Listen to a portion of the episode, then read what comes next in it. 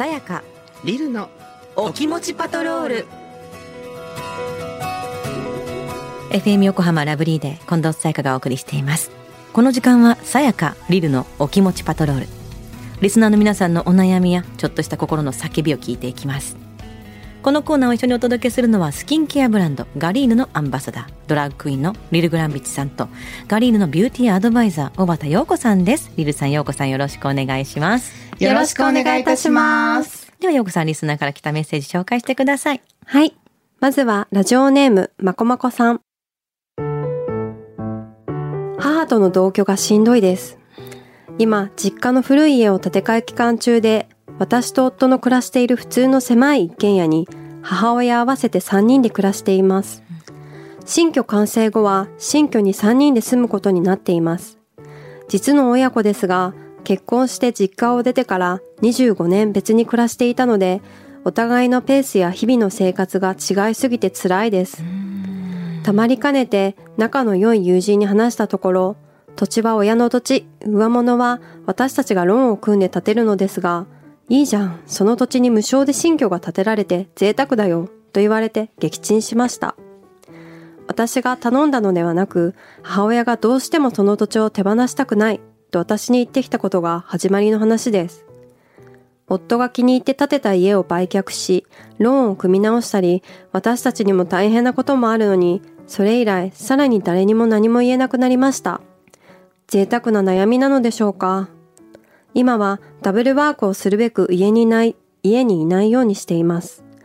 期間限定の同居ならまだしも、新居へ越してからも、この生活が続くのかと思うと、新居も楽しみでなくなってきました。ちなみに、夫と母の関係は良好です。とのことですが、リルさん、さやかさんいかがですか？オーマイガー大きなお買い物だよなですこれこれはね人生で。でこれから新居には3人でお住まいになるわけでしょいや何も贅沢な悩みじゃない。あ私そうなの。その友人のさ、ん。なんか贅沢だよみたいなのはもう無視でいいと思う、いやめっちゃ無視でいいと思う。本当にこの発言はなんか超人事すぎるから、うん。本当に友達この人って思寄り添っちゃう。ってないよ何にも。全然それは無視でよくって、うん。やっぱちょっと目の前のものと向き合わなきゃだよねこれね。ね。いやーでもさ本当不幸中の幸いじゃないけど夫と母の関係は良好ですっていうのこれよかったよないやよかったですよ。そこは、本当。ここでまた遠慮してもみんなが疲れちゃうってなったら嫌だけど、うん。この旦那さんとお母さんとの関係が良いがゆえにいい方向になんかこう好転してくれるんじゃないかなっていうとこまで私は思っちゃってる。まあね。うん。多分その彼女がちょっと危惧してるのは、うん自分がこう置いてけぼりになっちゃうんじゃないかなっていうかそのおか、結局家のこともさ、あの多分旦那さんと自分のお母様との話し合いで多分おスルスルと進んではいると思うんだけど、だって旦那さんは自分が好きで建てた家うん売ったりとかうんしてるわけでしょ、多分ここはねなんか「おう楽しそういいじゃんいいじゃん」って多分2人は思ってるんだけど、うん。多分庶務をこの人が任されてる気がするんだよね私はね。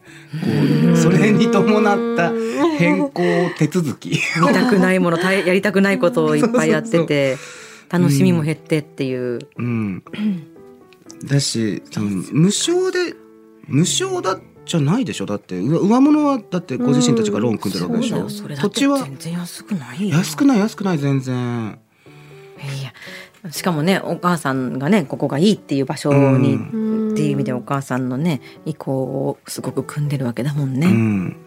全然贅沢な悩みじゃない。すごくあの先々を気にするお悩みになっちゃうなと思うどういうお家なんだろう？二世帯とかなのか、ね。本当ね。一つの部屋なのかによってもやっぱりこのねよね。生活リズムが違うっていうのがうんどれぐらい影響するかって違うよね。うん。ね、居住スペースが同じかそうそうそう。とキッチンが別だけでも違うとかね。そうそうそう。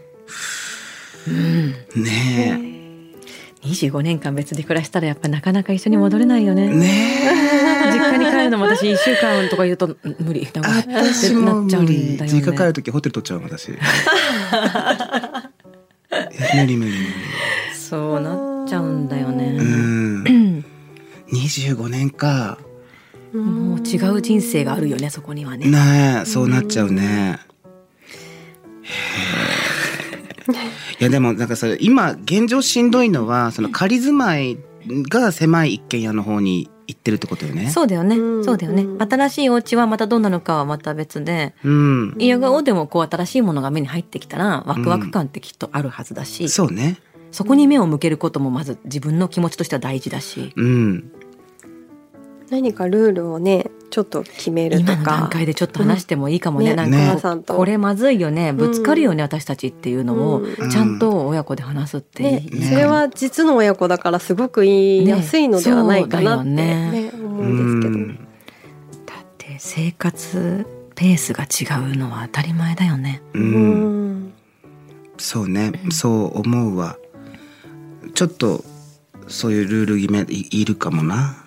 今の段階からここら辺嫌だなっていうところをちゃんと自分の中でリストアップしといてうん。でまあ新しい家ができるに近づくにつれてうんちょっと話し合おうよっていうのを設けてもいいかもしれない。あと多分ここら辺嫌だなとここら辺ありがとうって思ってることもうんうん書き出しておくと、うんあんまり喧嘩にならないかも。そうだね文句だけじゃなくなる文句からだけじゃなくなるから。あそれ大事かもね、うん。こういうとこありがとうっていう、うん。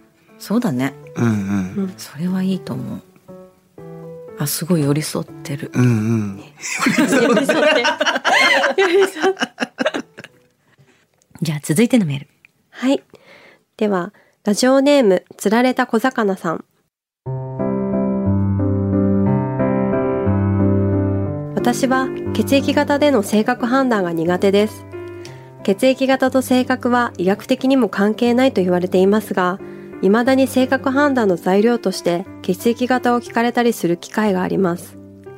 みんなが答えると決まってあーなるほどね。几帳面なんだとか大雑把な感じねとかかなりの固定観念で性格を判断されてモヤモヤします。それぞれ几帳面な一面も大雑把な一面変わったこだわりとか誰でも持っていると思うんですそれを血液型に合わせてたまたまクローズアップされてしまうだけだと思うのでそれで自分の本質を決めつけられてしまうのはちょっと苦手で私は血液型を答えたくないなぁと思ったりします。血液型性格診断が好きな人とのいい話題の避け方があればなぁなんて思っています。ということですが、リルさん、さやかさんいかがですか？昭和。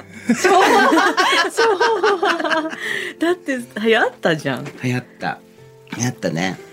占いみたいなもん本当にさ、そうそう、こんなにさ、信憑性のないお話、なんかもう本当日本人ぐらいしかややんない。好きじゃないよね。そうそう。あわかん他の国とかアジアとかも他の国どうなんだろうね。ね。うん。え、さやかちゃんはアメリカで話題には何もならなかった？なんないしほとんど大型だからね向こうの人。ああ、そうね。ね。その国によってとかあるから、うん。あの私の友達はずっとあの自分は A 型だと信じてきてうん。大学の同級生で、うん。ずっと A 型 A 型 A 型って言っててでずっと A 型として生きてきて二十何年経ってうん。たまたま検査したら B だったの。ずっと A だと思ってってたから、でその後なんかずっと納得いってたのに B ってなった瞬間に、今までなんか B をちょっとバカにしてた自分が自分がそれだって気づいた瞬間に なんかもう腑に落ちなくって嫌だったみたいな話をしてたの。だからもうさなの自分でも納得してるようなしてないような話なんだなって思って。ねえ。なんかこういう時にさ結構 B 型すごくあの悪者にされがちじゃない？血液型自由な診断人みたいな扱いされるよね。あれもどうかなと思っていてでもなんかね自分の友達が何型が多いってと統計取ってみたらねめちゃくちゃ B が多いんですよ。リルさんは？私の場合はね。自分は？リルさん自私身 A なのよ。へえ。そう。だからそんなのわかんない。あんまりだから分かんない。その世の中が言う B 型の身勝手さうん。はなんかそうそういうふうに当てはめられてしまうとうん。なんかそういうふうに見えちゃうけど誰でも身勝手な部分なんてああるるしその4種類には分けられないわけじゃない、う。んうん、なんかまあでも一つのねこうお話のまあ、お天気みたいな。お天気の そうよ。ねでも私は笑っちゃうのがさあの A 型と B 型はさあの AABB と O が混ざっても AOBO ってあるじゃない、うん。うん。うん。なんかあ O 寄りの A ねみたいな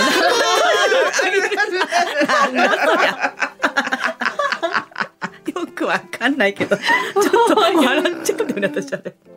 あるね。あえなんかさなんだっけなうちの祖母もさもともと AB だと思ってたんだけど、うん本当に先日入院した時に、A って分かったのよ、えいくつで九州いくつよ。ずそれまでずっと指だと思ってっと AB だと思っててすごいショック受けてた。すごいショック。たすごく少数派だと思っててそうそうそう。少ないじゃない？AB 型あるあるだね AB 型10%また言いぐらい方あるあるとか。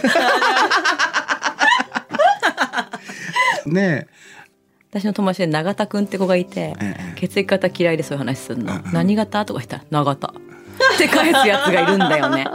だからさ型がついてたらいいけどさこの釣られた小魚さんのさ名前がさね型だといいよね。そううねん永田さんとか尾形さんとか。そうそうそうそう尾形。とか言って返せるじゃない、うんそうよね、うん、でなんかみんな「えっ?」て変な空気になって。それでももうさ絡まないでくれるじゃんその話。そんなに嫌ならさ。